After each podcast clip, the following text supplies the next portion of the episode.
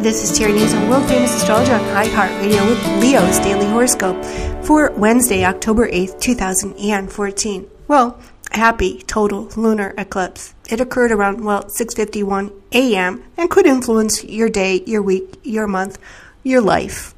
And of course, every total lunar eclipse is going to affect and change circumstances since it's the Earth coming in between the Sun and our full moon.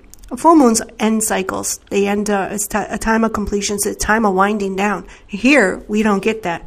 Things change, circumstances change, events change that we we don't see and we don't really acknowledge until they're actually underway.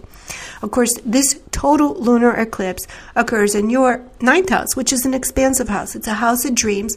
It's the house before the 10th house of career. So I like to say that it's the house of learning, the house where we're an apprentice. It's the house where we have to learn how to sell our ideas because it, it's where marketing and PR take place. And so you have to not be afraid to sell your ideas, to speak out, and to shine in this area. It's the house of publishing, writing books, getting your ideas down, and getting your ideas across to other people.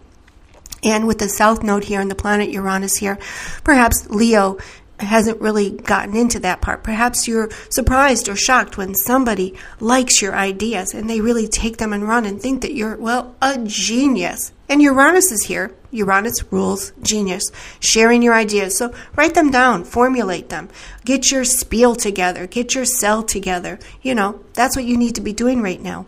And of course, the planet Jupiter and the planet Mars align today. Exuberance are us. Excitement are us. In your solar fifth house, your social life is opening up in major, major ways. But it all depends on your ability to sell your ideas, to, to open up your mouth and to speak. Of course, sometimes Leo has been so uh, enamored with just being nice and just getting along and being diplomatic. No, now it's time for Leo to shine. And of course, the planet Venus aligns with the planet Pluto, and there's jealousy. There might even be a little debate, and that's okay. This is Terry Nazon, world famous astrologer. Visit my website at www.terrynazon.com.